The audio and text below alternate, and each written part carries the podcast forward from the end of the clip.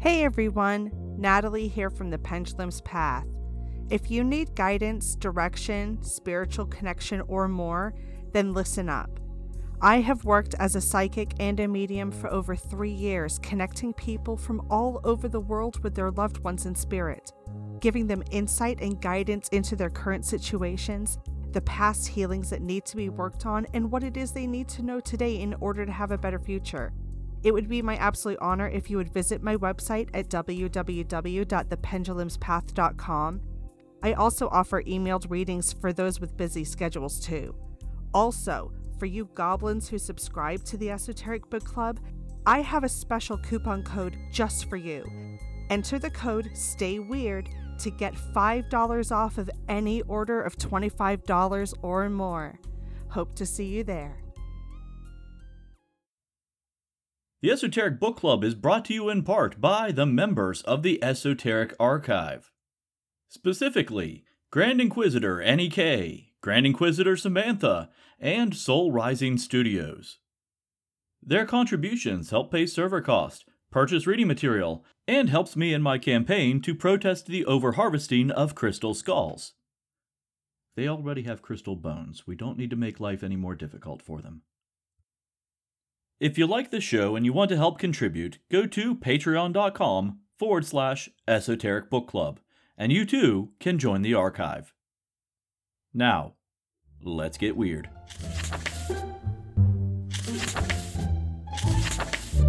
Hmm.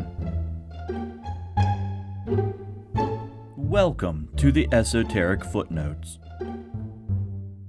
Welcome back, Goblins. I'm your host, Jason, and tonight we have special guest, author of Northern Lights High Strangeness in Sweden, Fred Andersson.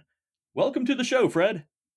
Thank you so much. I'm very, very happy to be here. Uh, I was a little bit afraid before we started that my my my my voice won't make it because I've been in a four-hour meeting before this. I'm, I'm just trying to get my vo- voice to work here. sure, sure. No need to apologize. We all understand. Ah, good. Are you sure? Everyone understands? Well, most people. If not, we'll figure it out. That's their problem, not ours. So, you are the author of the book Northern Lights, which, if I remember correctly, that name changed a few times. yes, it did. I've, you know, I, I'm, a, I'm one of those persons that when I write a short story or a book or even an article, I often have a very catchy title when I start, just for, you know, it's an inspiration. Sometimes the title comes first. And uh, with this one, I, I had a title quite early called, I think it was Borderlands and I kind of, you know, it was, a, you know, I like the title, you know, and I mention it on, on on social media. You know, I'm thinking of calling the book Borderlands, and everyone just say, "Hey, I mean, there's like 500 other books with that name, Borderlands," and you know, my my my, I, I started to feel insecure. You know, can I can I publish yet another book with this name? And yeah, it, oh, but. The, after a, a, stroke of genius, it landed on Northern Lights, High Strangeness in Sweden. I'm, I'm quite happy with that title. I'm living in the northern parts of the world, in Scandinavia, in Sweden. Uh, I've seen Northern Light, Northern Lights. That's that's the most beautiful, magical thing you can see up here. And it kind of felt, you know, you have these mysterious lights. It's, I think it fit quite good to the book after all, you know, after all, considering all the other titles I had. Inside, I'm kind of still calling the book Borderlands when I see it. You know, it's it's hard, hard to get away from. You know. I, like the new title. It, it's a good bit of wordplay, and it really sets the theme for the book. And that's what I really appreciate about your writing is, and I, I mentioned this in the the previous episode, that your writing is Keelian, but you don't take yourself or the stories too seriously.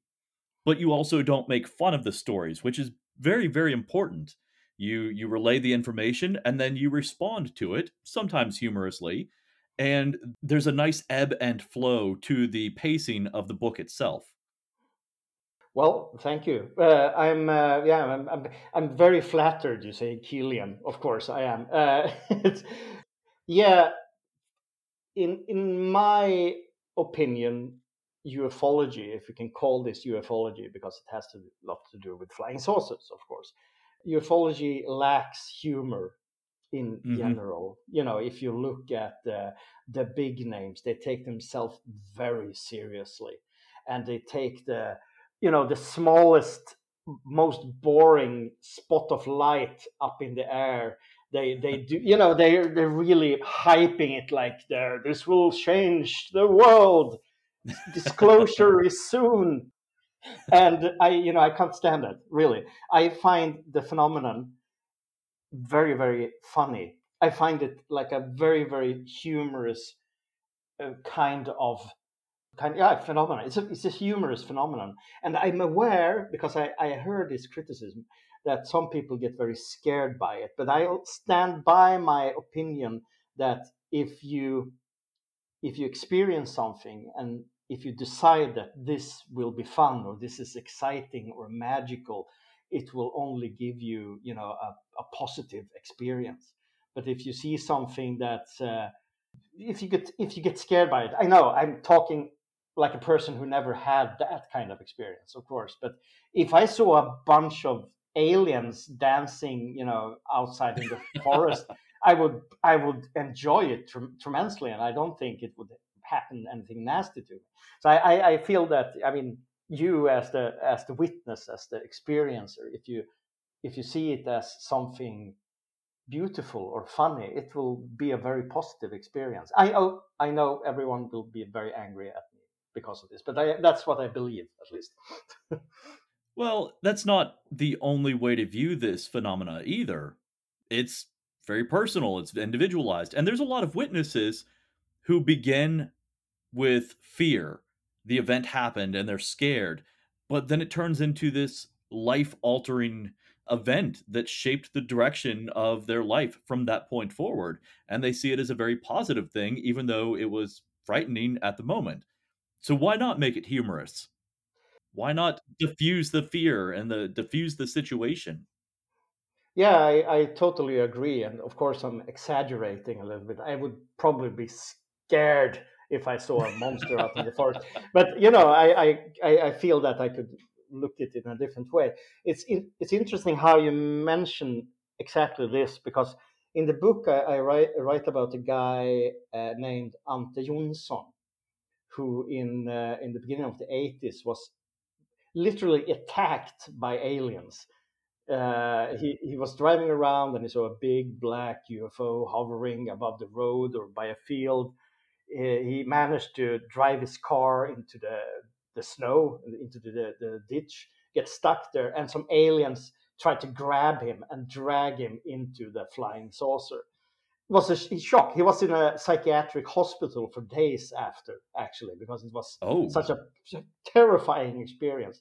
But after that, when he landed after that traumatic experience, he became a happy, joyful person who loved when these aliens came to visit him. They became his friends. It made him a happier, maybe more beautiful person in that way. Uh, and I, I love that about that story. I love how he at least turned it into something very rewarding, something mm-hmm. fun. yeah, absolutely. Were there any other stories that really stood out to you that you you appreciate the witness's view and how it changed their their worldview ultimately? Yeah, I mean, I've, I've talked about this book a couple of times now, and there's one one chapter called uh, "Like the Wings of a Dragonfly," mm-hmm. and I know these two witnesses, Jürgen and Ulrika. Uh, they had this just strange little experience in the 80s, 84, I think. Basically, seeing uh, a ball or a sphere, sphere, you know, large as a basketball with a string attached to it, a thick string, and two two wings at the top, you know, like dragonfly wings, and it was kind of hovering on the road.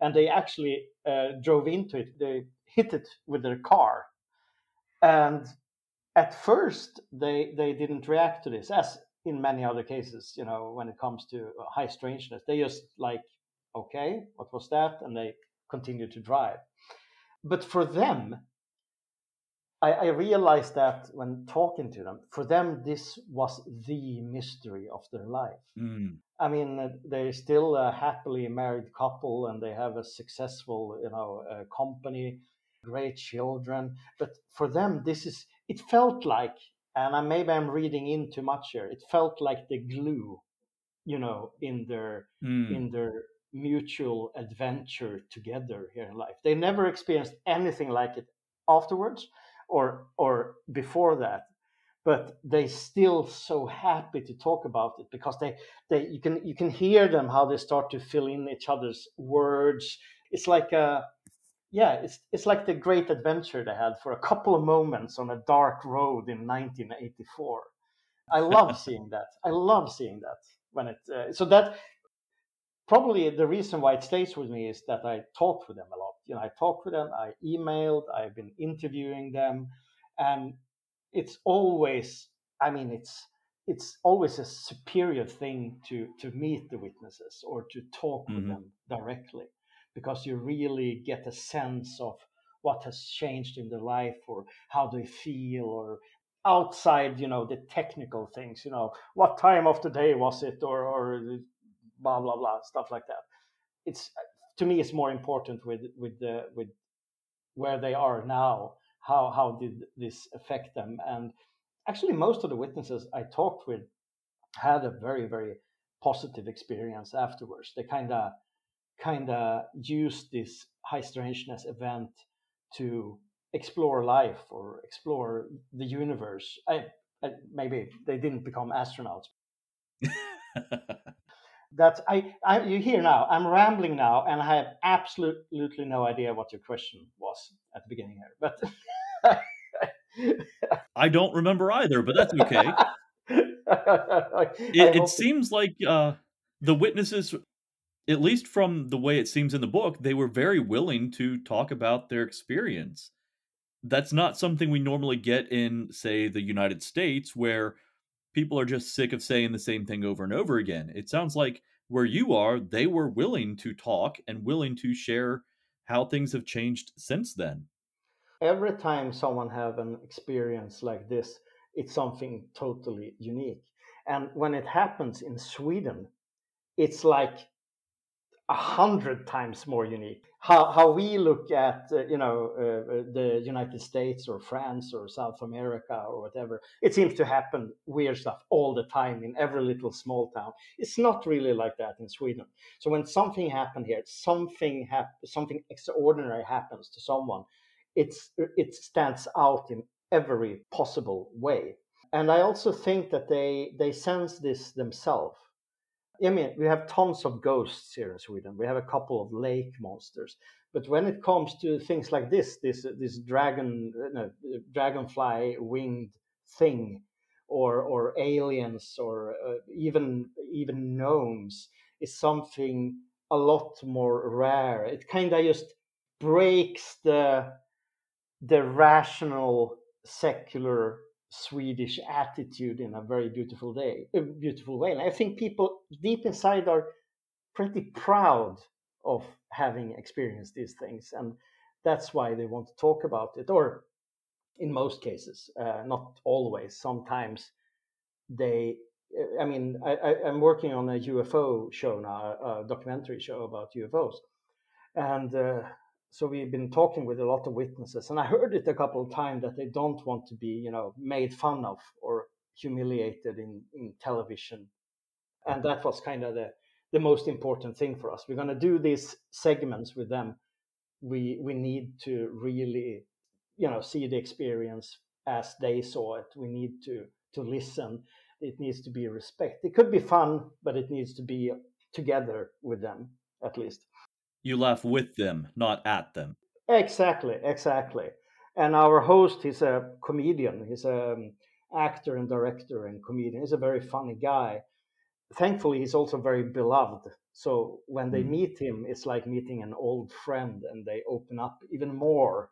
And uh, it's it's beautiful to see. uh, and to hear, of course. I'd say that uh, that's the biggest mistake many people do when it comes to witnesses to these things. They either became become too distant or too cold because they want to, you know, investigate it like a real police, mm-hmm. basically. So they kind of lose that friendship along the way. It just becomes business. And to me, that's never been a thing. If I'm going to talk with someone, I'm going to be their pal. You know, I'm mm-hmm. going to continue to be in contact with them. Yeah, that's how I see it. So it sounds like this book was an extension of your everyday work. Yeah, to to a certain degree. Um, when I started to write this book, I was still working with a paranormal show, Spökjakt, which is the, I'm not bragging, yeah, I'm bragging. It's the biggest, absolutely biggest paranormal show here in Scandinavia. No doubt about it. well, you should brag about that. Yes. Ah, okay, I'm bragging, brag, brag. But the, the thing is, I, I've been working on this show for several seasons, and I've been working with another quite big paranormal show for a ton of episodes. And while sitting there reading about, about ghosts for the umpteenth time, I I kind of started to feel I don't know the word here. And, you know, I started to long after doing something else. I started mm. to wish that we could can't we you know expand this show and look at UFOs or monsters or whatever. No such interest. But I began writing this this book in secret. You know, some days mm. are slow at the office. And then I was like, all right, I'm going to start to write a little bit here. And suddenly I had a book, basically. The first draft I had, I'm not kidding you, the first draft I had ready within two weeks. Whoa. Yeah, I know. But then, of course, I started to rewrite it. I started to add stuff. I started to remove stuff. I remember one chapter. No, I don't remember because I don't remember which chapter. It was in the first version, and then I took it out. And when I suddenly got an offer to publish this book in the in the United States. I put it back in again because I felt, you know, why not? You know, when it's coming out. so it's uh, it's it's been a intensive but still pretty long process to to write the book. You know, because in each chapter I, I begin with a case, a specific incident, and I write about that. And while do that was my plan from the beginning to just have a just the case, basically. Yeah, plain boring mm-hmm. like that. But after writing a chapter, I was like, hmm, but I have some thoughts here. I have some, I have emotions attached to this incident or what I've read or the people I talked with. So I just started to add stuff and I I began remembering other cases that are kind of similar or you know it could be connected some way and suddenly I had a I had a I had a damn book there with you know a ton of cases, not just like eight or ten cases. Uh, so it was like um, I don't know how to describe it. It was like a the, the book itself is a fractal because you you have like just spreading. Oh, for sure. But I, I personally like that kind of writing, so I'm I'm happy I went that way here. I, I like when it's a bit in all directions. Yeah, yeah. And it works too because like you said, you have that central case, that central theme for each chapter. But as you start reflecting on it, you you reach out into the ether and you grab another case that you had heard of or something that had a similarity and you draw that in and you make these parallels that help with the reflection because ultimately it's it's your thought process about the case. So we have to know about those other cases for it to make sense. Yeah. But it also makes it very journalistic, I guess. It's it's more like reading an article rather than a a I guess more like a textbook. Mm-hmm. It's a pleasant read. It's enjoyable. It doesn't feel like it's dragging at any point, which you oftentimes get with UFO books. yeah, especially when you're going to squeeze out a book to 400 pages about nothing. Uh, yeah. you know, it's I have a ton of those books in my collection. I, I, you know, I've never managed to read them. I have them there as reference literature if I need to check on something. But and you know, I can't stand a 400 page book about one tiny incident because I know that there is really not that much stuff to write about some some cases at least. Now I feel I'm mean here towards others others, but I'm not. I'm just it's just my personal taste. I yeah, and I also wanted to keep the book quite short. Uh, I, I wanted it to to feel easy to read. I, w- I wanted it to be a book that I could read myself. That's a cliche, yeah, I know, but I, I just wanted it to be entertaining. You know, I I've seen a couple of reviews of the book, and uh, most of them are actually quite good, which I'm you know I'm very flattered. But the the, the one negative review I've read begins with quite interesting rambles a bit. And I'm, I'm, thinking of you know naming my memoirs after that you know because uh, kind of fits my personality. Uh, so that would be a great title. Yeah, you know, I might uh, keep it. You know. yeah, but it's uh, it's um, I'm I'm still, to be honest, kind of shocked that someone wanted to publish it because I planned to publish it myself. You know, do the self-publishing thing, mm-hmm. and then I think it was Ryan Ryan uh, Sprague at, at Somewhere in the Skies. He said, Fred, why don't you send it to uh, Beyond the Fray? And I like, yeah, okay, all right, I'll do it. And they got back to me a couple days later and said, hey, Fred, can we call you? And I, yeah, of course. And they called and said, yeah, we really want to re- to publish your book. And I was like, whoa! I am, I I I, I didn't expect that. Uh, which means that I lost a lot of money by self-publishing publishing it because I paid for that and it's it's not going to be. You're in good company on Beyond the Fray. They have fantastic books. Yeah, they have. You know, they they. I think I. I, I felt safe there because Ryan have his books on on Beyond, uh, Beyond the Fray, for example, and I enjoy uh, both of them a lot. You know, they have a very human approach to to the cases. They're not so into you know the the nuts and bolts porn uh, mm. of oh that sounded shady i know but you know the not spooky porn yeah spooky yeah you know. so uh, yeah i'm happy I'm, I'm very very satisfied so far with my relationship with beyond the fray and and uh, now I, I, it sounds like they paid me to say this but yeah i can really recommend them. Great guys. They they work with a lot of podcasters so they have to have it seems like they have this respect for the creative process and the tone and the voice that the individual wants in their book as opposed to making edits and changes mm. specifically to match the publishing style i actually asked about that when we were on the, uh, were on the phone with g. Michael Hopf uh, one of the owner uh, together with shannon legros. I, I, I you know because this was the first time i published something in the united states i asked do you i'm aware that and i'm swedish of course a certain swedishness will come through blah blah blah. Do you want me to make it more mm, commercial. Yeah I, I really tried to you know sell out my soul there. I admit that. Because you know i didn't know what to expect from from this kind of deal. And he said no that's why we like the book. It's your style. It's your you know it's your voice. That's what we want to publish at Beyond the Fray. So of course we went through the book a number of times, you know, trying to fix grammar and you know mm-hmm. stuff like that. We still missed a shit ton, to be honest. So don't say that anymore. Uh, but it's corrected. It should be corrected by now. Uh, so that was also a very uh, welcome process, you know, to work with someone who, together with me, went through the book said that this this this is completely wrong. I mean, mm-hmm. not the content itself, but yeah, there's some grammar and stuff like that.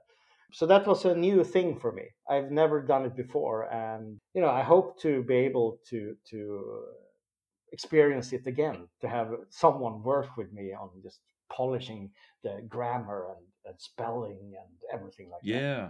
Yeah. I was kind of prepared that they would, you know, like Fred, you can't write that but they, they didn't do that. So. well, I also know what you're working on behind the scenes, so fingers crossed we get another English book from you. Yes. In the near future. Yep. we'll see what happens. so let's see. We have two directions I could go right now. One, what was your favorite story that you, or favorite interview even, from the book? Or would you like to talk about Loam?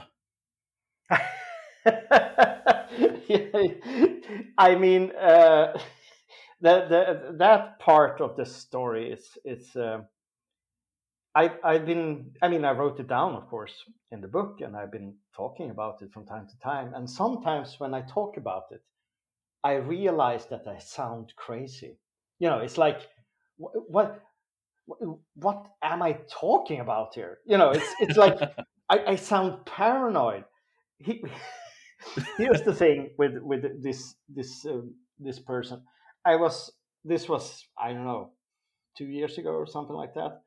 I was researching Swedish Men in Black encounters because that's something that's very very rare, and I think it's because Sweden is less of a paranoid country than, for example, the United States. There's not so much secrets in that way when it comes to hmm. military mm. government. So the few cases I found was quite interesting, uh, but I was kind of obsessing with them. I, I was emailing Håkan Blomqvist, uh, which is a wonderful researcher.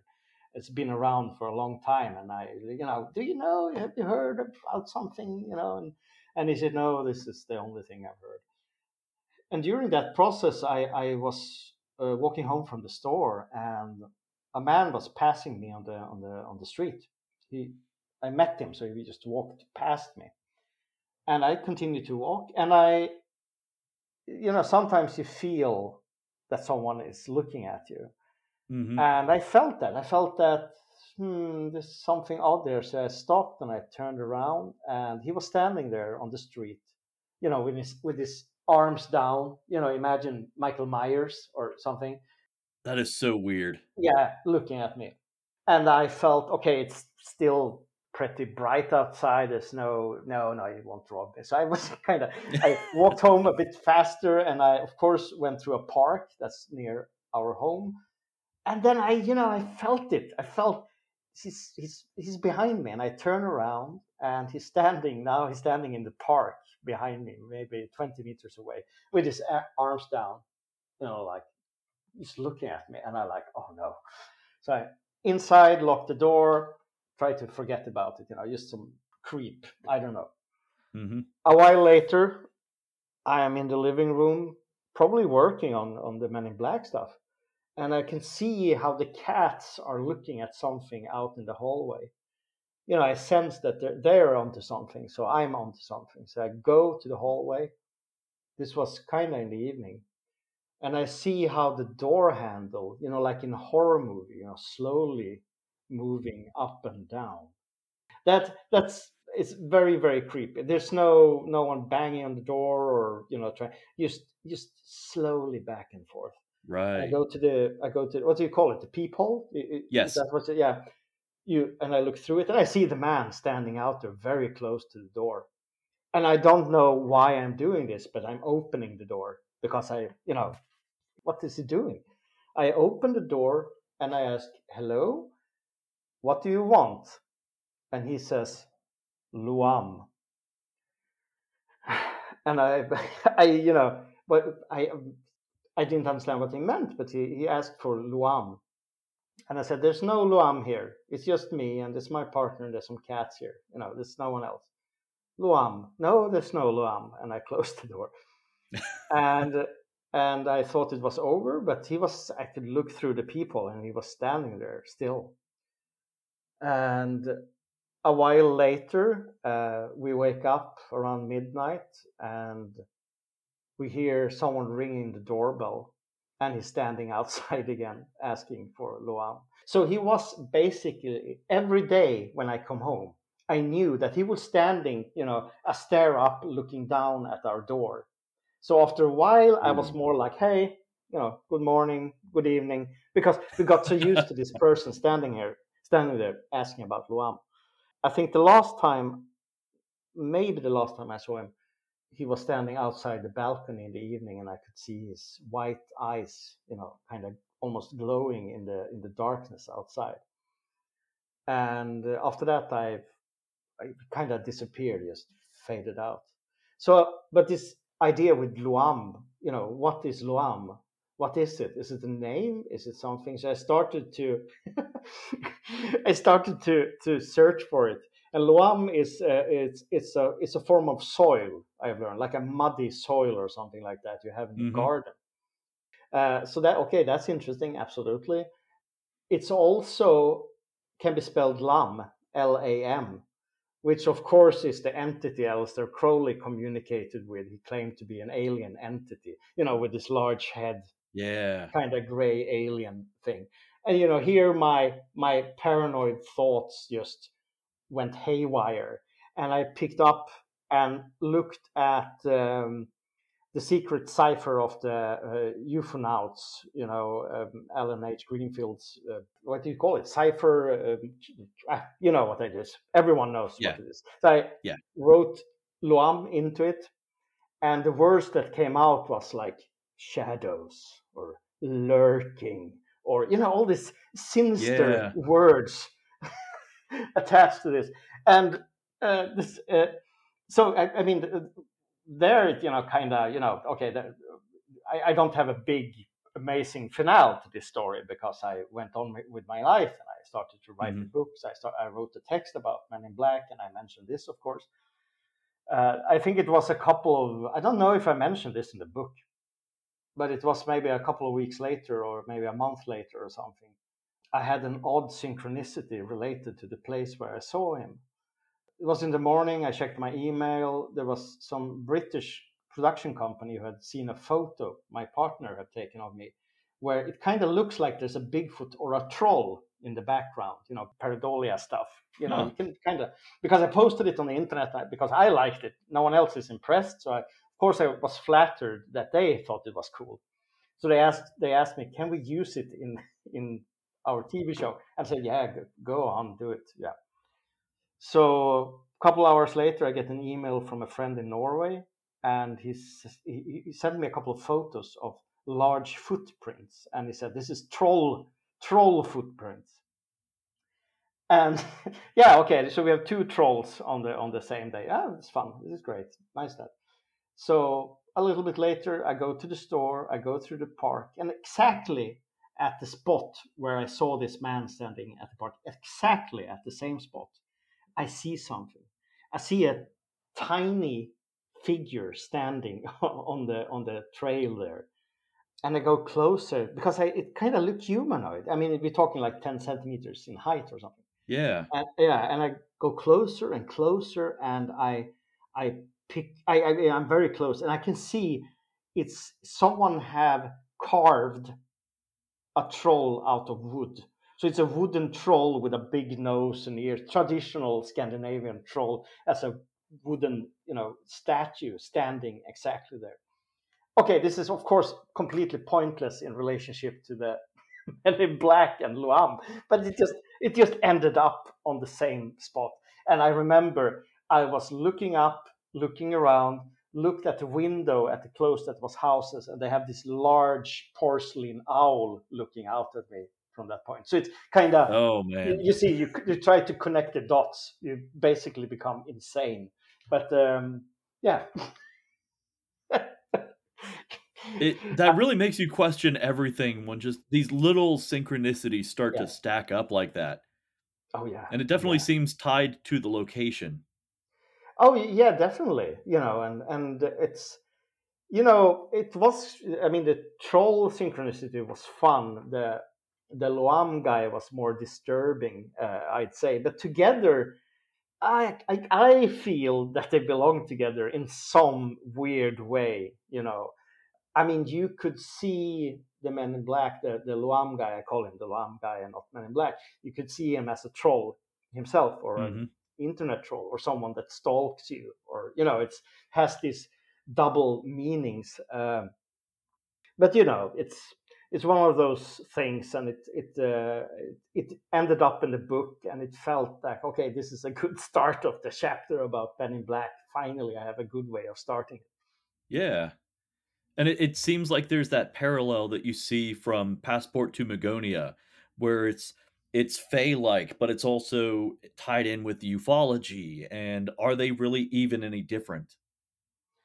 Yeah, absolutely. I feel the more I read about, you know, I'm specializing on Swedish, uh, you know, folklore and, and UFOs and high strangeness. I'm basically only looking at, at that.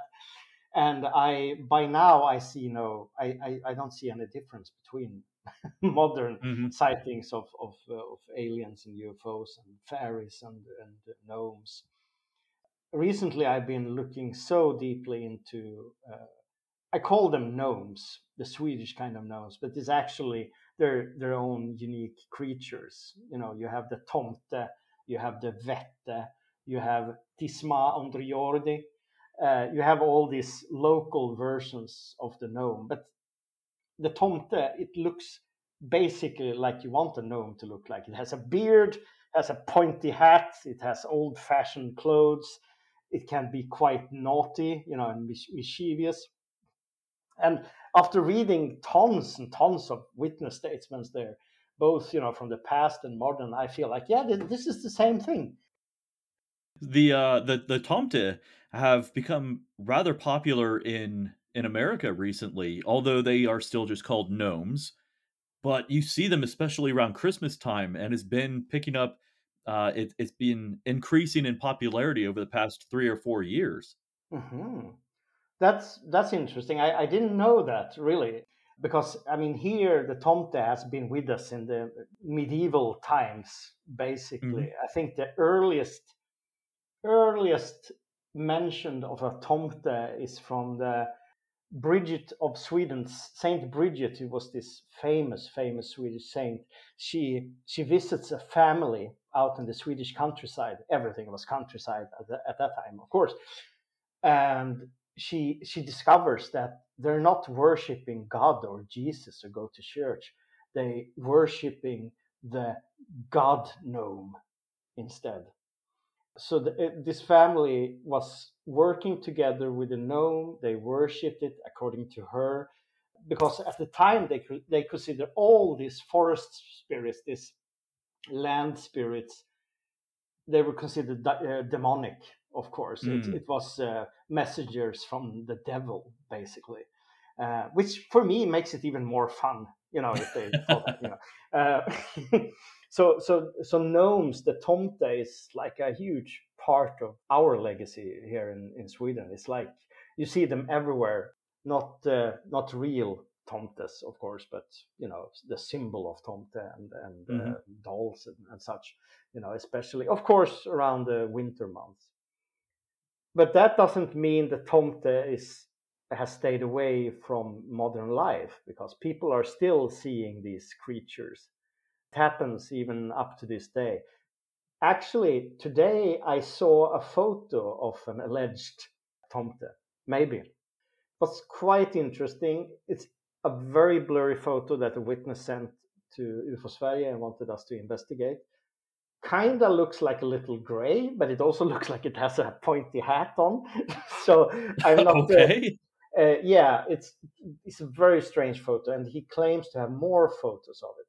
So I'm I'm I, I don't I don't have so much to say about it at the moment, but I'm very very curious to see those other photos. Yeah, it's of course as usual blurry and hard to see, but still there's something odd, and you know hopefully uh, the witness is someone to be trusted uh, I think it was like one year ago, more one more than one year ago, someone on Twitter rec- told me, you know, check out this guy's account here, and there was a forest worker, really mm-hmm. really nice guy, who had filmed uh, while working. He kind of did a you know panorama shot of the forest when he's he's in there, and he discovered a small creature. It looks like a small creature, you know, like one meter tall with a mm-hmm. pointy mm-hmm. hat, walking by, you know. Uh, beside a tree, maybe 20, 30 meters away. Quite interesting, also. Could be a child or an animal or a very small old lady or something, but it kind of looks like a, a tomte. I think so. Huh. Traditionally, what are their role in Swedish belief systems? The tomte is originally uh, the tomte was seen as the ghost or spirit of the first owner of the land. Mm.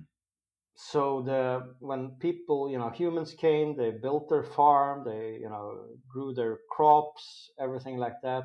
But the tomte stayed on the spot, often living underneath the house or, you know, you know, somewhere in close proximity to humans. And the tomte is very strong-minded. I mean, he because it's always a male. this very very rare. There's hardly any female tomtes out there. You know, if you look at, at folklore and, and witness testimonies, he really he takes care of the farm. He helps with the farm. And if you treat the farm badly or the tomte badly, he will get very, very angry. There's one old story, probably just pure folklore, where it said that the tomte got so angry he hit a guy in the head so the eyes popped out. So he's very strong also. Uh, yeah. So the tomte loves to live around farms and he loves to take care of horses. He makes this, you know, this is interesting. In in the in the United States, you always have this, not always, I'm exaggerating. You have this, uh, they claim that Bigfoots make um, uh, what do you call it in, in, in the hair of horses? Uh, they braid like, horsehair. Yes, yeah, exactly. That's what uh, tomtar, uh, the tomte is doing in Sweden to horses. The exact same. And, and that's something you see in Ireland as well. The uh, fairy locks. Oh yes, except exactly. they weren't as good at uh, doing the braids. They tended to uh, to to tangle a little bit, you know. Yeah, yeah, yeah. You know, they're they're not perfect here in Sweden either, but you know they they have tiny hands and you know this horse hair, the mane is probably quite hard to handle. So I think we mm-hmm. just have to live with that. So, but I mean, the the, the tomte is a is a is a, a a creature you you need to respect. You need to treat it well, and it will treat you well. If you don't do that, can be dangerous. So, what do you do in order to treat it well? What do what do they expect out of the homeowner? they they're happy if you take care of the stable and barn. You know, just make it so it looks clean and nice. Don't put the horses or cows above their home so they pee down in their home. There's lots of stories like that where they come out and they're angry because they get cow urine on top of their you know homes. Another good way, and this you can see in in, in modern, uh, I mean modern traditional. So you just put out porridge uh, to the tomte outside. Uh, and I think I don't know if you in Sweden people do that to Santa Claus. They put out a plate of of, uh, of porridge on the doorstep. So so maybe a beer sometime. You know something so you can doesn't have to be hungry and get more energy to deliver mm-hmm. gifts to people. But that comes from the small gnomes of Sweden. You gave them some porridge, something to drink, maybe uh, some a little. I, I usually joke that I would like to go out and and see a gnome, uh, not hunt them, but you know you can call it gnome hunting. And then I will will bring a small na- nice clothes, and I will put a, a, small glass of whiskey for them. You know, and then oh I will, yeah, yeah, and then I will hide somewhere nearby to see when they show up. maybe one day. I hope so. if nothing else, that sounds like a fun day. Oh yeah, absolutely. Yeah, yeah, yeah. We have gone way off track from uh well, I guess this is all still still high strangeness in Sweden, just a little bit more nuanced than what's in the book. Yeah. so, I guess uh should we reveal that that is your current research topic? Yeah, I I mean, yeah. Let's do it. I'm my my next project i'm i'm I've actually started to write, but I'm also collecting a lot of material because I want to write a book about Swedish gnomes or gnome gods, if you can call them that. Uh, so I'm I'm looking for old stories and new stories. I'm trying to look at them from a philosophical perspective. What what do they mean to us? What how have they affected us? How have popular culture affected how we see gnomes, for example. Is there something like that? Very exciting thing. I have no idea how long it will take me to write it, but it's I, I feel that if I'm gonna I, I need to write oh, now I'm making it dangerous for me. I, I, I want to make the ultimate Swedish gnome book in English. Uh, so we'll see how that goes. You know, yeah. Uh, wish me luck. Oh, absolutely. I know I'm excited for this. it, it seems like we're in this renaissance era for Fortean research where it's becoming hyper localized again. We've had a lot of time with broad topics and broad themes, but now we're looking back into folklore and regional variants and, and how individuals and and regions conceptualize different things like this. And it's it's great to see it and i'm excited to see where it goes in the future. I think i'm i fell in love with local history local high strangeness history because i felt that the subject I'm interested in, which is UFOs and monsters and such, has become too. Um, it stopped being personal. It stopped being intimate, and I wanted to go back to my own roots. You know, I wanted to bring out something that people in other countries maybe never heard of before. I mean, there's tons of books about you know generic UFO books about the subject, you know, in, in, in broad strokes. You know, it's it's like, you know, we we read and, and we read that before. We we I I can't even read those books anymore because they I've I've read everything. They say the same thing. Yeah, exactly. That's why I'm so happy. For example, when Joshua Cutchin published uh, Ecology of Souls, uh, have have you read those books? I have not had a chance to tackle that yet. Yeah, it's a massive work. That's a lot. yeah, yeah, but that someone do that, get an idea. Okay, this has to do about death and dying and the process mm-hmm. of dying and all the mythology around it, then connect it to fairies, to gnomes, to UFOs. It's brilliant, and mm-hmm. uh, I absolutely love. It's such a massive work. You know, it takes time to go through it. It's so much information, and, uh, and but I truly enjoy and love that stuff like that is coming out and become published. So it's it's out in, in book form. You know, I to be honest, I have a hard time reading texts on the internet. So I, I when I read a long text, I need to print it first on paper oh, to be able yes. to read it. So, so I'm I'm happy for books like this. I hope that people will discover Sweden and Swedish high strangeness a lot more. You know, we, I mean, nothing bad at all about Socorro and and and you know all those classic American cases. I I love them, but I'm tired of reading about them. I want to read and write about stuff that I haven't read about before. My wish or my hope was that people out there would enjoy it the same way. You know, read something new it, or new and new. It's old cases, but it's still new in many ways. I, I, I doubt I will ever write a generic UFO book. It will always go into folklore and, and Swedish weirdness for sure. I hope you don't write a generic book. that would not be good. I promise. I promise. Okay.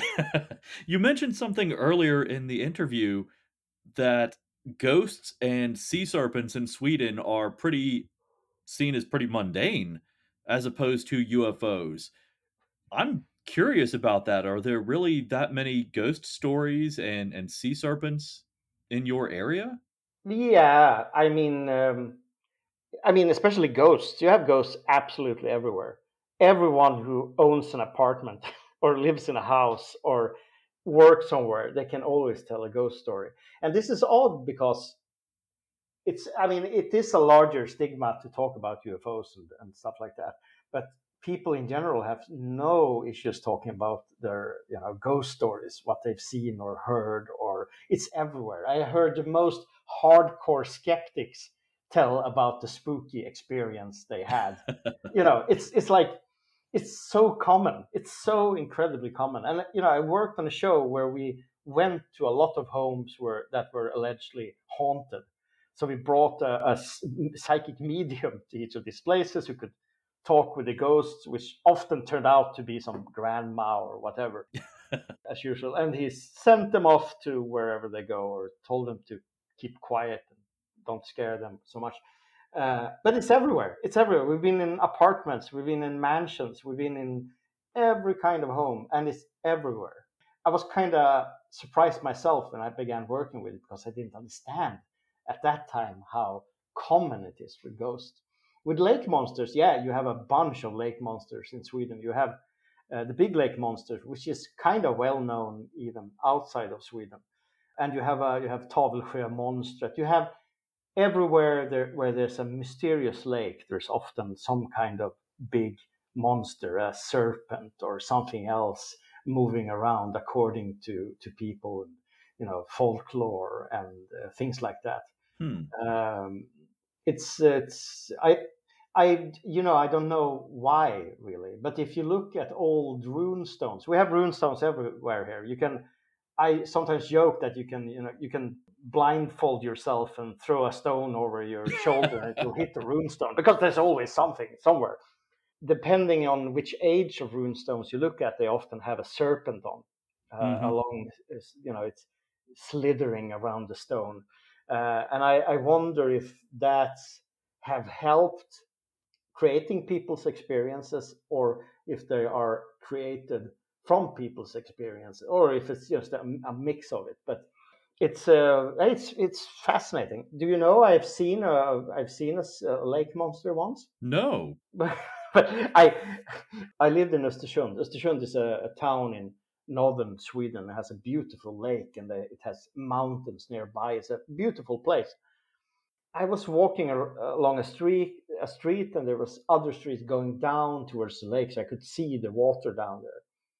And this was a pretty clear day. It was during daytime, at least. The sun was shining, and suddenly I saw something. I'd say it was it wasn't that large, maybe 20, 30 meters in length, swimming upstreams, you know, against the wind maybe 50, I don't know, 50 to 100 meter out from the from the shore.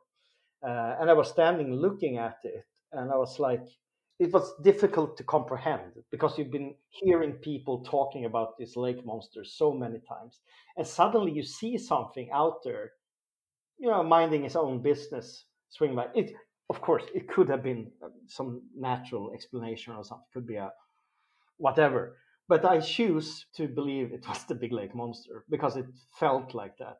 Uh, my experience felt like that. But it was one of those, you know, you see it and you kind of just continue to move forward in life. You kind of, yeah, kind of. It's it's odd. The few times I've experienced stuff, it's always been like that. You experience it and you kind of almost forget about it. It's it's been during the process when writing this book, a lot of these memories comes back and sometimes i've been able to find notes i did at the time. So i know it's not just manufactured memories or something like that. I knew that something happened. So in that way it helped me a lot. It's been wonderful writing this book because i've been starting to realizing that yeah i had a couple of weird experiences myself because i always say that no no no i haven't seen anything but i have so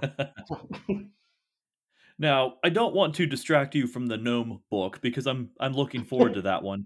But it sounds like the the lake monster book may be a good follow up. Could be, could be, but you know, I'm I'm really trying to find more land living or even air living cryptids in Sweden. Ooh. They're very rare, but there is a story from time to time about something hairy lurking around in the forest or something slimy coming up from the water grabbing someone. You know this it's always very the stories are always very it's hard to trace them. But i've heard a couple that's very very interesting and could be i'm thinking actually about maybe sometime in the future uh, a book about swedish cryptids so i'm sure that lake monsters will have a chapter or two or three in that book. we'll see. We'll see. I don't want to jinx that. Now it's it's it's gnome stuff for me.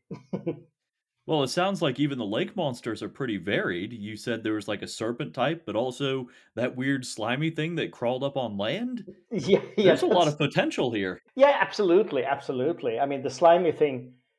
I've been really trying to trace that one down. I read the story. I've, but it's it's everything is so vague. You know, I, I need to go out to this specific place to see if I just find someone or ask some local there because I'm kind of stuck in it. Uh, we have a pterodactyl, uh, some kind of flying dinosaur, also down in the south of Sweden, which I've been trying to trace. You know, it's, it's, it's so much actually. You know, and I yeah, we'll see. But the slimy thing, it's a good one.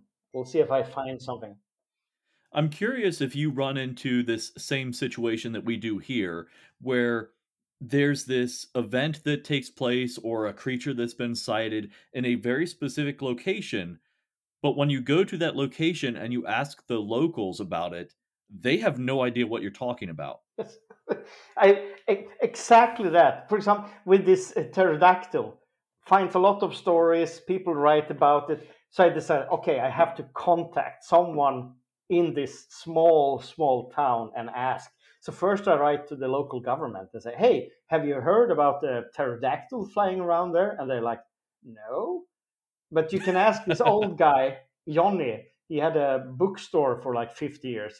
Uh, so I call him and I ask him, have you heard about this pterodactyl flying around there? And he's like, no, what are you talking about? and and he's been a this pterodactyl is li- allegedly living on an island in a small lake. And he told me well i've been a guide in this area on the lake and the island. He never in his whole life and i, I think he was around maybe 80 years when i talked with him he never heard about this. But you can find stories about it and and, and gossip about it and that's huh. that's odd. I don't know if it's a you know some kind of um, some kind of creepy pasta going around, some early, but it's been going around for many years in that case.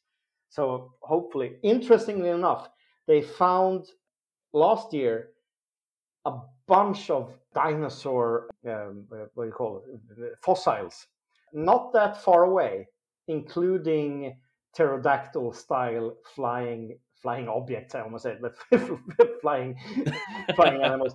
So that makes me wonder. It's quite rare with dinosaurs in Sweden, but they find dinosaurs in this area or quite close to it, which makes me wonder: is there something to these stories? Because there's more stories about yeah. big flying creatures down there that goes back, you know, 200 years at least. So some there's maybe some truth to it, you know. yeah. Now I'm trying to remember. Does Sweden have?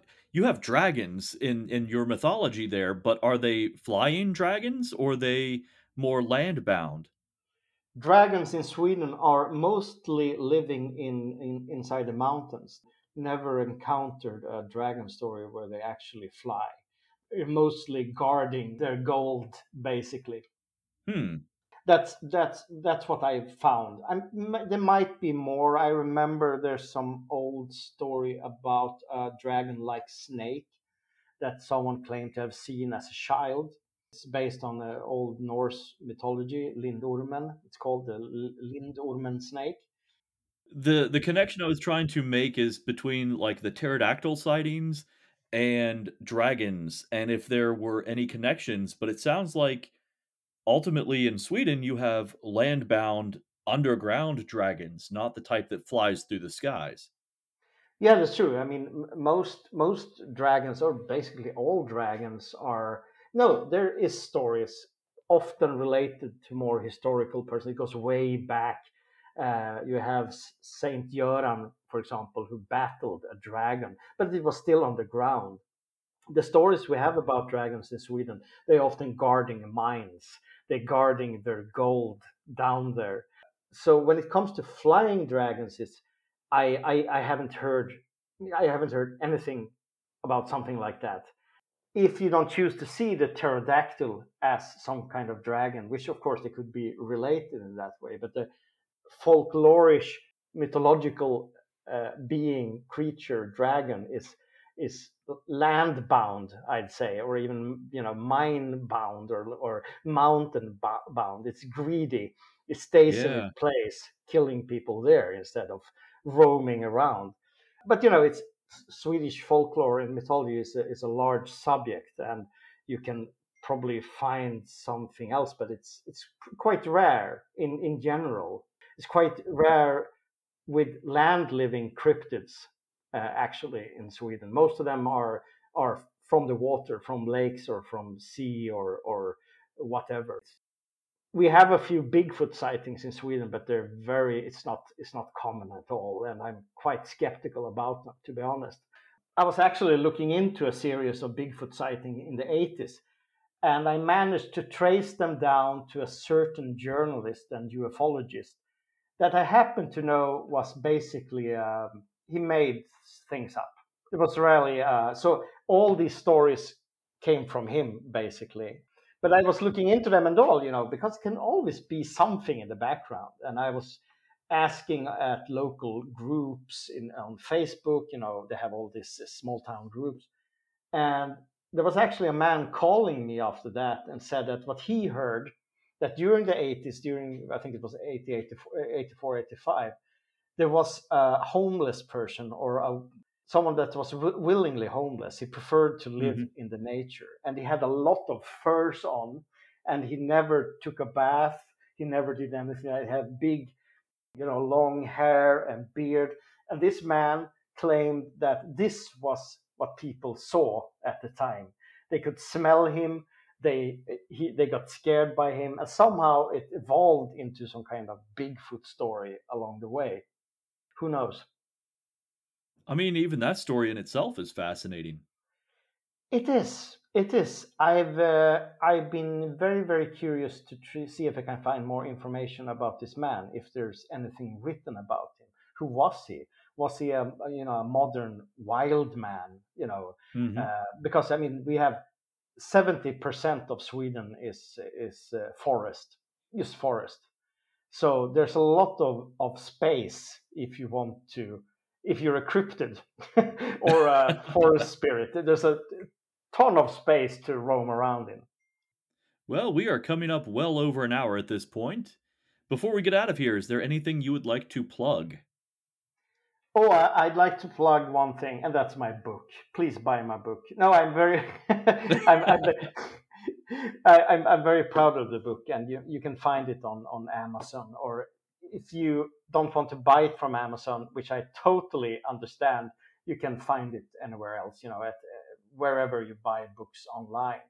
And please join me on Twitter and Instagram. My name is uh, who, uh, my name, my account name is Homo Satanis, and I, I, you know, I love to connect with people. I love to hear stories. I love to exchange information. So please join me there. That's that's that's something I would like to plug: books and social media. Excellent, and I'll post links to all of this in the show notes. Thank you so much. Yeah, and thank you so much for taking time out of your day to to do this interview. I know you've been on the uh, the podcast circuit pretty heavily over the past month or so. Yeah, but I'm I'm uh, I'm very very grateful for having opportunities like this to talk with amazing people like you to talk about high strangeness, not just the book, but talk about the subject in general, and especially these kind of conversations I find very rewarding. It's very it's free flowing, it's creative, it's fun and I love that so much. So, so I mean, thank you, really, thank you. And I don't know about you, but I tend to get the best ideas out of interactions like this. Same here, same here. I've uh, I've had people, you know, I, I always tell people, you know, you have to email me that book you mentioned, or you have to send me that because it, there's always something I hear and I want to, I want, I need to look into it deeper. And it's it also kind of frees your your your mind not freeze it frees your mind it sounds like i'm saying it it freezes over but you know what i mean. Uh, it frees it your mind. it liberates your thought process. Oh yeah it, thank you. It liberates my thought process. It makes my brain and mind and emotions work a lot better in connection to this subject and in life in general. So yeah it's so much fun. Well I think that's where we will end tonight. So, thank you once again for joining us. That was Northern Lights High Strangeness in Sweden. The author is Fred Andersson. Find him on Instagram at Homo Satanis. Like I said, I'll post a link in the show notes. Until next time, stay weird.